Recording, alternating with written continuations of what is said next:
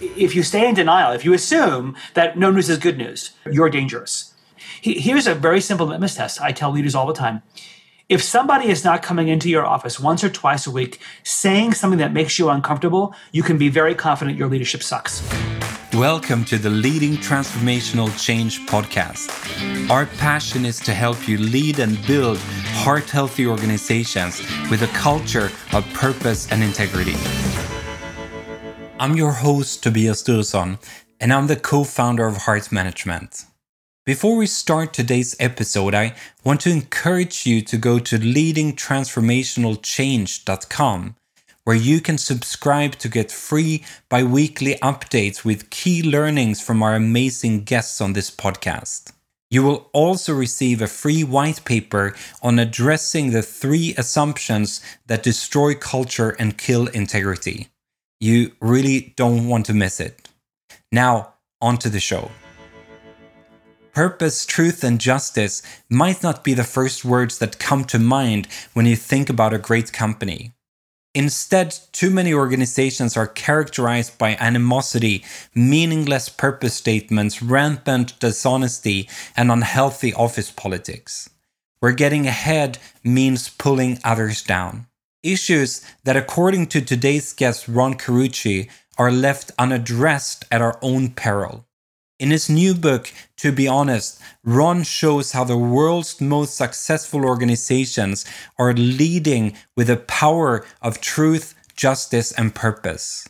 How our organizations can and should be a place where people can find purpose, dignity, and belonging. Ron Carucci has a 30-year track record helping CEOs and executives tackle challenges of strategy, organization, and leadership in 25 countries at more than 100 companies. He is co-founder and managing partner at Navalent and serves on the advisory board at Ethical Systems at New York University. Ron is also a regular contributor to Harvard Business Review and Forbes and author of 8 books. Ron, it's a privilege to have you on the podcast today. Tobias, thanks so much for having me back. It's great to be with you again. So over this last year, as I've had the privilege of getting to know you a bit, I've been greatly inspired by your passion for building honest organizations where all stakeholders flourish. And I think that's a message that seems to just get more important, maybe especially in the wake of a pandemic. And since we had our last conversation on this podcast about a year ago, you've been finishing the manuscript for your new book, To Be Honest, and I found it to be a really practical guide filled with insightful research and helpful examples of why honesty, justice, and purpose should be a part of every organization's identity. You've worked with senior leaders in corporations around the world for decades. What is really the vision that you would want leaders and professionals to grasp of how organizations could and should operate that perhaps different from much of what we see today that really made you write this book? Well, Tobias, I think we're all talking about these concepts in some form. We have psychological safety experts teaching us to speak up. We have the marketers who are purpose washing everything to make us look purpose driven. We have all the diversity and inclusion folks doing equality work. The problem is they're doing those through campaigns, not through fundamental shifts. What I learned in my research is that truth, justice, and purpose are one thing. That's what it takes to be honest. It's say the right thing, do the right thing, and say and do the right thing for the right reason. No longer do we have the luxury of simply not being liars. The bar has gone way up because our experience has dropped so low. But scandal avoidance or misconduct avoidance isn't the reason to change. What we now know about the most honest companies is that they're the most high-performing. They unleash the best talents from people till they can become their best selves. They unleash the greatest sense of purpose within individuals, creating an incredible force of a shared purpose. And on so many indices, they outperform their competitors. They outperform in brand loyalty. They outperform in margin. They outperform in stock indices of several different stocks. They outperform in longevity of customer loyalty. So there's all kinds of performance and cultural reasons to do it, to care. But the most important thing I found out is that it's not a character trait. Being honest doesn't come from good intentions. It doesn't come because I will it into existence or because I wrote something on the wall. Being honest, like any muscle, comes from going to the gym and working on it. That if you want to be good at at honesty, you have to invest heavily in those capabilities. They're not natural. In fact, many cases, they're unnatural. So what I want leaders to understand is that you can thrive and build organizations in which people flourish in honesty, but you have to roll up your sleeves and do the work. I love that picture. And something we talk a lot about to leaders and organizations is that if you really want to work on building a healthy culture and live values with integrity, it is not a project. It is a lifestyle change, an organizational lifestyle change. And in your experience and your research, what is one organization that has really made an impact on you in terms of living out that vision of honesty and who are really like they're doing the work? Well, gosh, there are so many wonderful stories in that part of what made the book so thrilling to write is that it's a book of heroes, right? I didn't want to write about the villains anymore. We didn't need to hear about Volkswagen or Theranos or Wells Fargo anymore. I wanted to write about the heroes. I wanted to write about the people we want to emulate, whose experiences and whose choices we can copy. And so there are so many that come to mind, but I think Microsoft has been such a wonderful transformation to watch. Satya Nadella took the helm there and has completely transformed that culture. And one of my interviews for the book was Kathleen Hogan, his chief people officer.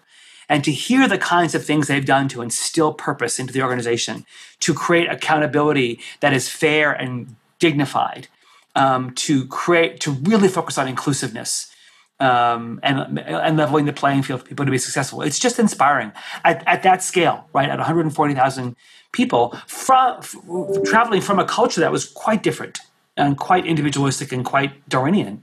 And they've done it with such good-heartedness and done it with such humility and delight. And it's hard work. There are many, many cases in the book that I got the privilege of curating, but that story is one that comes to mind as truly inspiring because I'm only 8 miles away from them. So I want to dig into some of the examples that you take from your own work during our conversation. And in your book, you tell the story of Blake, and that's not his real name, but he's a newly appointed CEO of a $16 billion US global consumer products and one of your clients. And you quote Blake saying, "I feel like every day I come to work to referee another knife fight or street brawl. Short of firing everyone, I'm out of options for how to rehumanize this place." And I'm sure that's a statement that others would feel a similar sentiment. So the company's product portfolio was underperforming and there were numerous signs of an unhealthy rivalry. And the company did something that so many companies do, and I've seen it time and time again, that they try to solve it through advertising a new set of corporate values. Could you take us into that story? What was the situation? What was the issue with their approach at first? And how did they need to rethink their approach to actually see real change happen? Before Blake took over, the values had just been redone. They had been refreshed. Blake was in a different role before he became CEO. It was a toxic culture. It was highly rivalrous. It was full of animosity. It was competing in a category that had lost its way. It was highly commoditized, and they had just become a large, complacent organization. So when Blake took over, of course, any new regime change will signal resistance, people to sort of dig their heels in and want to survive the change. Blake is, first of all, he's an incredibly principled man. Integrity is foundational to him, and so is winning. I mean, he loves to win. And he knew this place needed to be gutted. And so rather than just doing cosmetic changes with like new wallpaper over rotted wallpaper, he gutted the organization and truly redesigned it to grow, to scale, and to be healthy. And he took leaders out who couldn't make the change. He didn't just announce new values, he embedded them. They became part of selection and development and reward and promotion criteria and evaluation criteria. They become part of the fabric of the organization. And people who couldn't change their behavior weren't allowed to stay. So he took on the hard, 3+ year journey of turning the company around. It wasn't just this spraying on or brushing on the illusion of change. He actually did the work. And one of the funny quotes he said to me toward the end, because the words were so, it cost him hundreds of millions of dollars to pull this off. And, he was so struck by how many people could say the words but couldn't live them. And one of his last comments to me was, whoever said talk is cheap never had to lead a company who relied so heavily on just words. But, if you fast forward in the story, it's a marvelous story. The company is turned around. It's performing extremely well. He has since actually moved on to be CEO of another company But he's a wonderful example of what, if you really want to invest in changing an organization to live true to who it says it is, that's the, and you've let it go too long, and you have that much duplicity baked into the organization. That's the work it takes to truly align it. And many leaders just simply don't have the courage or the tenacity or the grit to do the work. One thing that I find so interesting is this concept, if we think about internal rivalry, animosity, and things like that. You think, in a sense, that when we come into an organization, we come together for a shared purpose, shared mission, shared goals, and that in some way we so often struggle with this. And I almost every time I talk to a leader, HR director, or whatever, that is one of the issues that they are facing within their organization. And we had, on our last episode, we had Adam Kahane on, and he talked about how he thinks that maybe it's almost easier to at least see or bring the issues to the table, get the players to get together when it comes to a big violent conflict, because it is so clear that you cannot continue in the same way. But in an organization, it's easier to kind of just go on and just keep it without really uncovering what's going on. And why do you think that is, and what do you think can be done to make sure that we actually deal with these things and kind of raise the stakes in a way to really make sure that we understand how important it is that we actually do deal with them? Well, I think leaders have to, by the way, I love Adam's work. What a great connection that was to have on your show. He's brilliant. His denial is such a profound force, right? So in Adam's comparison, some type of a catastrophe, a major product recall, a scandal, a safety violation, some catastrophe often does bring these things to a head. But how sad to wait for that to happen. What most leaders don't understand is that if you stay in denial, if you assume that no news is good news, and then you're just accelerating the growth of the ethical fungus in the petri dish, in the cracks of your organization. If you assume it's not there, then you're dangerous. You have to assume, unless you're ferreting it out and cleaning it out, that means you're not finding it. Here's a very simple litmus test I tell leaders all the time.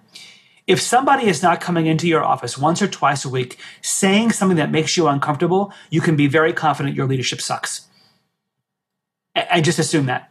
If you assume no news is good news, you're part of the problem. These catastrophes don't start that way. The seeds of a Wells Fargo or a Volkswagen were sown years before they met a headline. You have to assume that those things are festering. And in fact, my book, To Be Honest, opens up with very common, simple, what appear to be just organizational nuisances or annoyances are so commonplace we don't even see them for what they are. But they are the seeds of failure being sown. And when they are chronic, you're just accelerating that failure. In your book, you talk about the importance of making sure that our accountability systems promote purpose, justice, and dignity. Could you give an example of what that means and why you believe that it is so important? Well, have you ever had anybody say to you, wow, I can't wait for my performance appraisal? Probably not. No. You say that next week's your performance review, people start losing sleep. They start embellishing their accomplishments. They have to fill out the forms for their boss. Our processes of both formal and informal accountability are dehumanizing. You don't really commonly hear somebody say, wow, my one-on-ones with my boss are great. I leave them feeling energized and inspired and supported, or with helpful feedback on how I can get better. So, and part of the sea change we're seeing in the workplace is that the content of our work has so dramatically shifted, right? In a knowledge economy, people's remit is no longer X number of production units or X number of outputs. My remit is my analyses, my insight, my creative ideas, my radical thinking, my conjecture.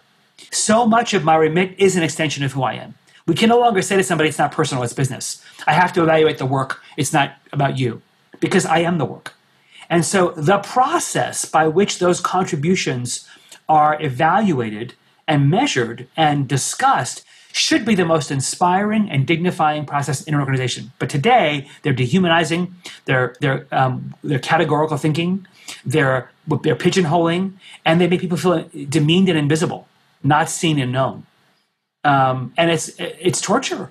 You know, I had one client, and this story's in the book, I had one client, I showed up to a routine coaching session with him, and his neck was red, accountability table. He just come from his performance appraisal and he said, she gave me a 3. I'm always a 4. How did I get a 3? Who got the 4s?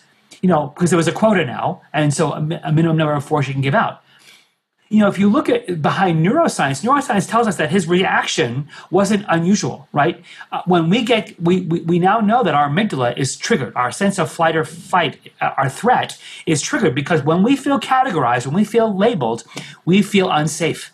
We feel off balance. We feel unseen, right? So we have all these devices that were intended to make the system fair and objective, but there's nothing fair about treating everybody the same because we're all so different, right? Sameness is no longer fairness. And so until we reintroduce dignity and justice, fairness into the process so that everybody has the same chance of success, no matter who you are, no matter what you look like, no matter where you hail from, we have set the stage for dishonesty because when people feel wronged, they feel entitled to take. And so we've got to completely rethink how we talk about accountability, how we define it, and how we embody it. Could you give an example of what that could practically look like if done in a more just way and done with dignity? So first of all, let's talk about how we give feedback. Let's talk about on a regular basis, how are we talking about somebody's contributions, how are we talking about their successes, how are we talking about their shortfalls? When they walk away from those interactions, are they thinking about their own behavior or yours? Do they feel helped and supported? When you have to document those contributions, what are you saying? When people look at it, do they feel like it's accurate? Do they feel like you understood what it took for them to accomplish what they did? Do they feel supported? Do they feel challenged in a positive way? Do they feel like that you're stewarding their talent as much as you're stewarding their output? So it's a matter of a mindset shift that the fundamental relationship between a leader and a follower is the core of where healthy accountability is born. So if the quality of your relationship, the depth of the connectivity between you and those you lead is insufficient, you're automatically adjudicating unfair accountability because they're not going to trust you. Simple device. The next time somebody brings you a deadline or a project that it's due or hands in work that you asked for them, pause and ask for the story. Say to them, you know, I'm sure I have no idea what it took for you to do that, but tell me the story. What was it like? How'd you do it? Pause and ask for the story. Say to them, you know, I'm sure I have no idea what it took for you to do that, but tell me the story. What was it like? How'd you do it? And see what, and watch, and then shut up and listen and watch what happens. Watch how animated they become. Watch how honest they become about where they struggled. Watch what they tell you they would have never told you. Watch how much you learn about what motivates them. Just ask for the story. Because what you're doing in that question is honoring the fact that the contribution is an extension of the contributor. It's a reflection of them by asking them to fuse them together. That's one of the most dignifying things you can do is just simply ask for the story. That's so helpful. And there's a story in your book about how restorative practices can be put to work in a business context. And to me, that story is extra meaningful because it deals with something that we talk a lot about on this podcast and which something that I believe so strongly in, and that is the need for practicing courageous humility if we are to build a healthy culture. And you take the example of Angela, the president of a $6 billion division of a $30 billion apparel company. And Angela had just received the bad news that her normally high employee engagement scores had dipped. Could you take us into that story and how Angela used restorative principles to rebuild trust, dignity, and a more healthy culture, and maybe what actually happened first in the reactions from her other managers? So yeah, it's a great story. Thanks for bringing it up, Tobias. So Angela is she's a very high performing, very driven woman. She's deeply principled, but she was driven to perform well, and she drove her organization hard. And of course, the minute that her six VPs sat down, they were dismissive. They were like, "This is incredulous. How could this be? We're the best. People love us." And specifically, where the data had dipped was around the issue of employee development. And so immediately, she ordered an HR study. I want to see all the training we do, all the money we spend on coaching. I want to see everything we do on career development. Of course, the data that they got back from HR suggested people should be thrilled with what we're doing. So now she's frustrated more. So she sent her vice presidents off, and she asked me what my advice, and I said, you know what? Let's test the theory. Don't tell them what to do. Let them on their own decide how they want to go learn into their respective departments and find out what this data means. Let's see what they do. So two of them went off and did this sort of roadshow. They went and took all the data they got from HR and went out and announced to people how, in fact, the division was actually great at development and career-mindedness and advancement issues. So, and they came back and said, we've corrected the perception, everybody gets it now. Two others went back and asked their teams, who of course told them what they wanted to hear and said, well, we can't make any sense of it either. We don't know what it means. So they came back and said, we don't think the data means much at all because my team didn't understand it either. One woman, I think her name was Helen, came back and she did something very different. She went out and did what she called, I think she called them listening circles. And she just sat with members in her department and she said, look, I know this data is telling us something and I know it's something not good. I just want to hear from you. What does it mean? Where are we missing things? Where are we falling short of meeting your needs? And she just was quiet. And she did it with 4 or 5 different circles. And of course, she got an avalanche of information. In essence, the culture was so driven. So it wasn't that they weren't providing opportunities for people to develop. People weren't given the time to actually take advantage of them. They were so busy and so driven and with so many competing priorities, they were exhausted. And there was no time to talk about their development. Their bosses weren't even inquiring about it. That was the problem. So she brought that back to the team. And of course, the other 4 vice presidents began to jump on it and dismiss it and try and convince Angela not to listen to her. Fortunately, Angela had the presence of mind to realize that she was hearing some golden data. And of course, when she was in, her impulse was to speak and I sort of put my head up and go, just wait.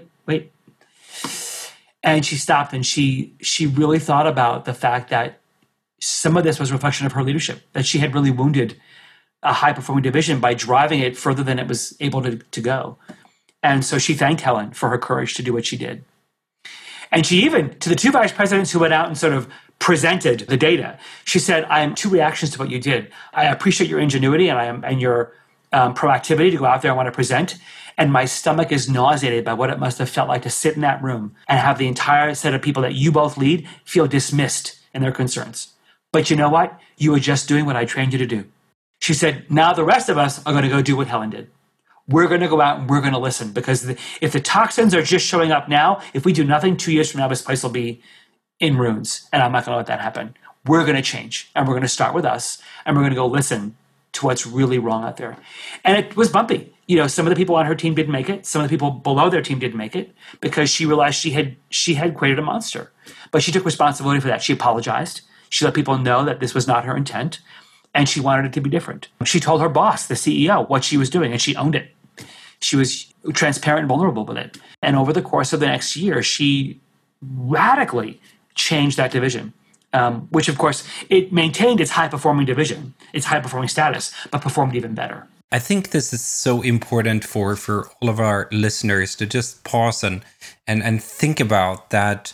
So often we kind of just want to move on and we just want to take the easy path. But I think in many of these situations, if we do not actually take the time to think what actually led us to this place, what motivated us, what did we believe and value that actually took us to this place, and reflect on that and then that we're ready to actually take responsibility and apologize and be honest and transparent about what we've done. I think that we cannot rebuild trust. We cannot rebuild a healthy culture. What's your input on that, Ron? Well, I think, you're not fooling anybody, right? I think when leaders are the minute you try and cover anything up, it's going to start to rot. The cover is going to give away. People are very well aware of your flaws. They're very well, they're talking about it quite intelligently. You should get in on the conversation. So the concealment is never the answer. People think that that's a safe place in hiding. It's the most dangerous place you can because you're on your own. When a real crisis hits, people will not have your back. And so the attempt to hide or constrain or keep on your game face or try and rally the troops and keep them positive while things are struggling.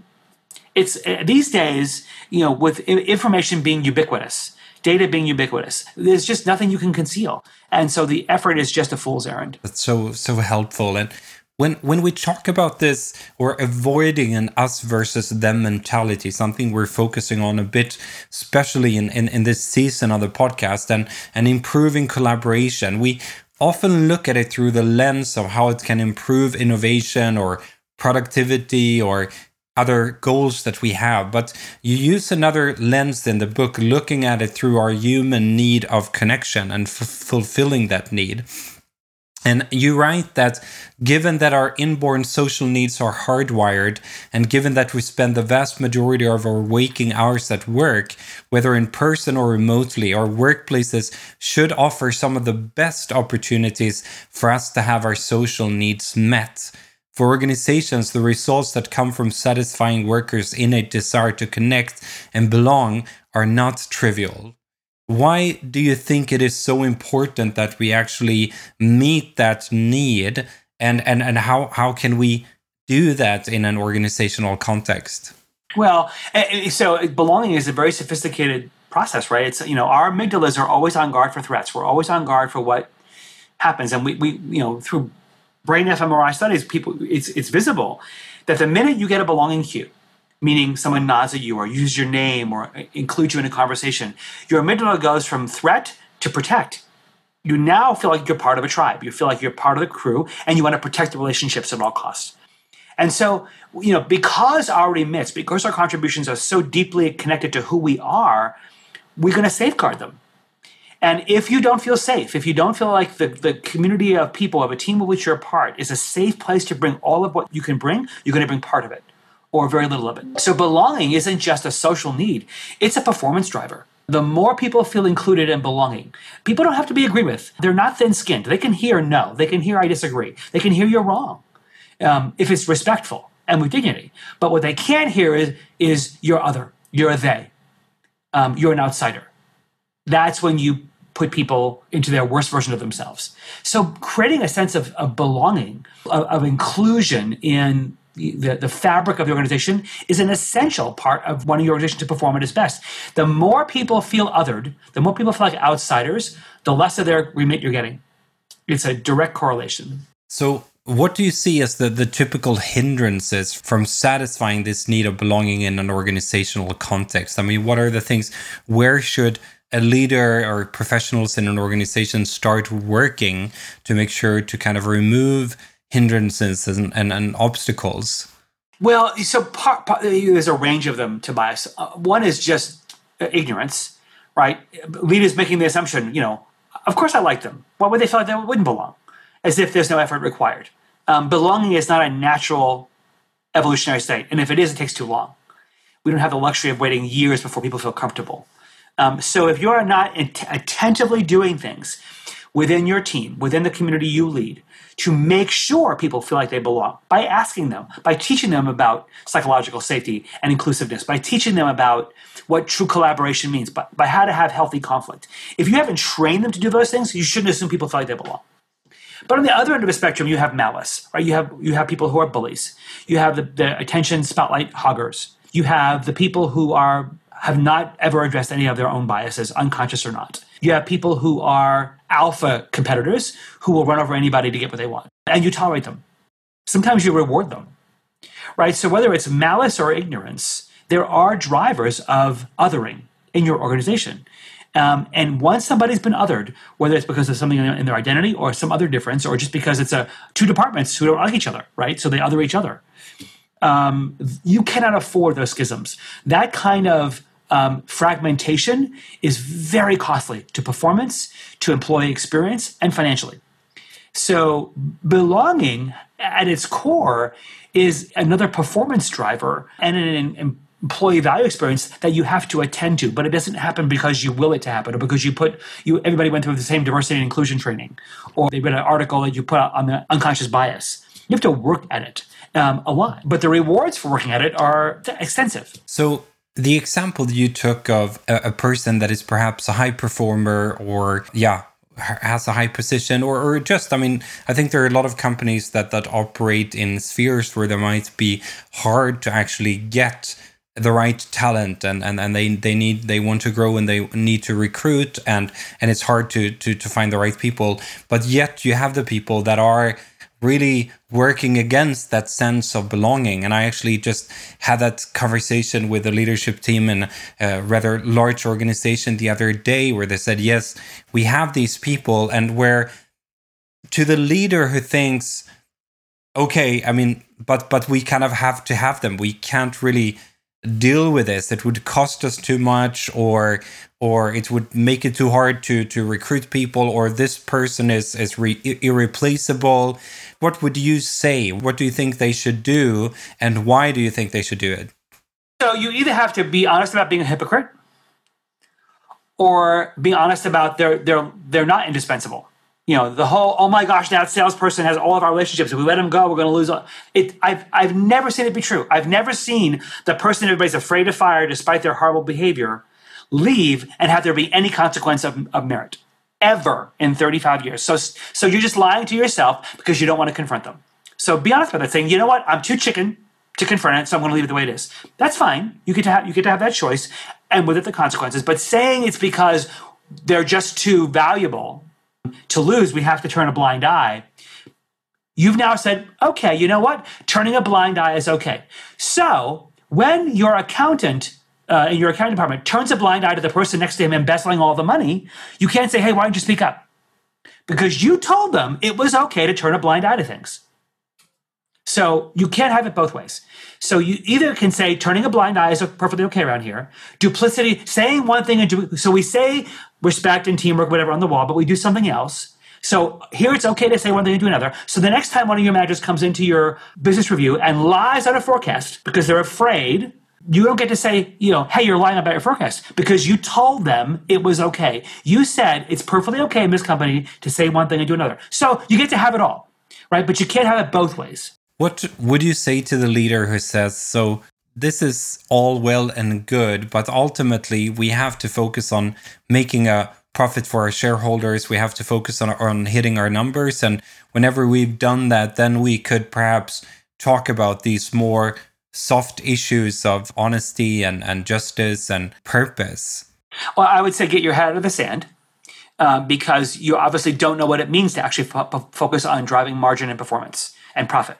Because the most highest performing companies' profitability, margin, customer loyalty, market share are the most honest. So I would want your board to ask you, so you've decided we don't need these things because you think we're profitable enough, or we're growing fast enough, or we have enough margin in our P&L.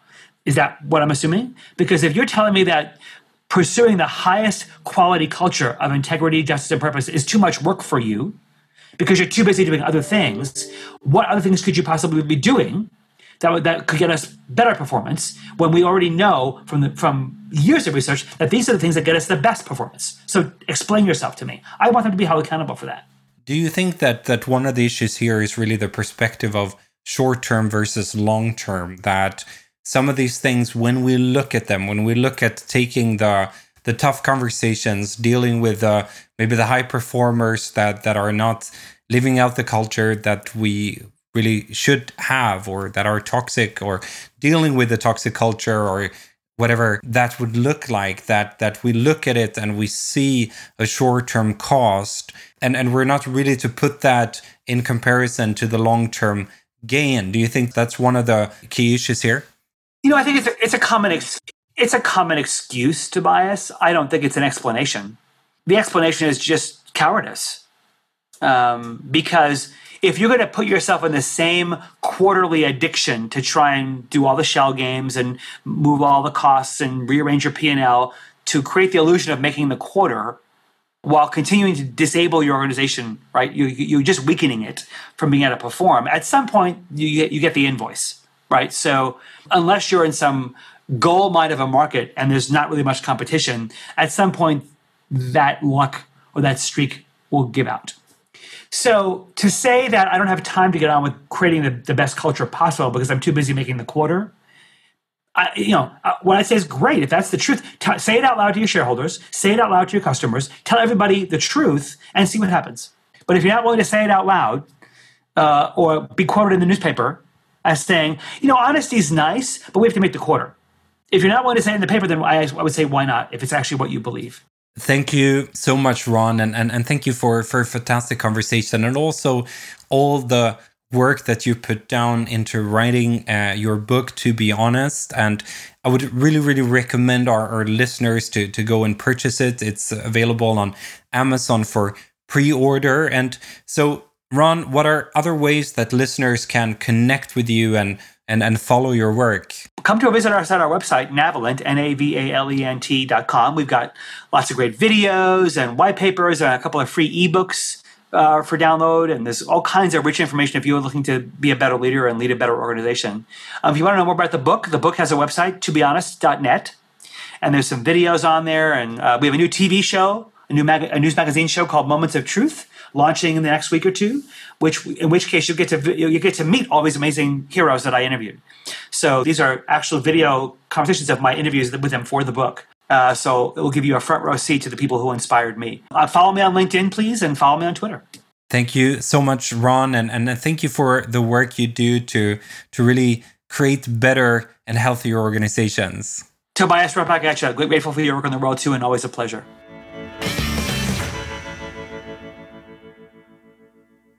Thank you so much for listening. If you enjoyed this conversation, it really means the world to us if you would share, rate, and review it on iTunes. We're super grateful for all the 5-star reviews and generous comments that we received so far. It really helps us take the message of purpose and integrity to a wider audience. And finally, don't forget to grab your free PDF on leadingtransformationalchange.com. See you in 2 weeks.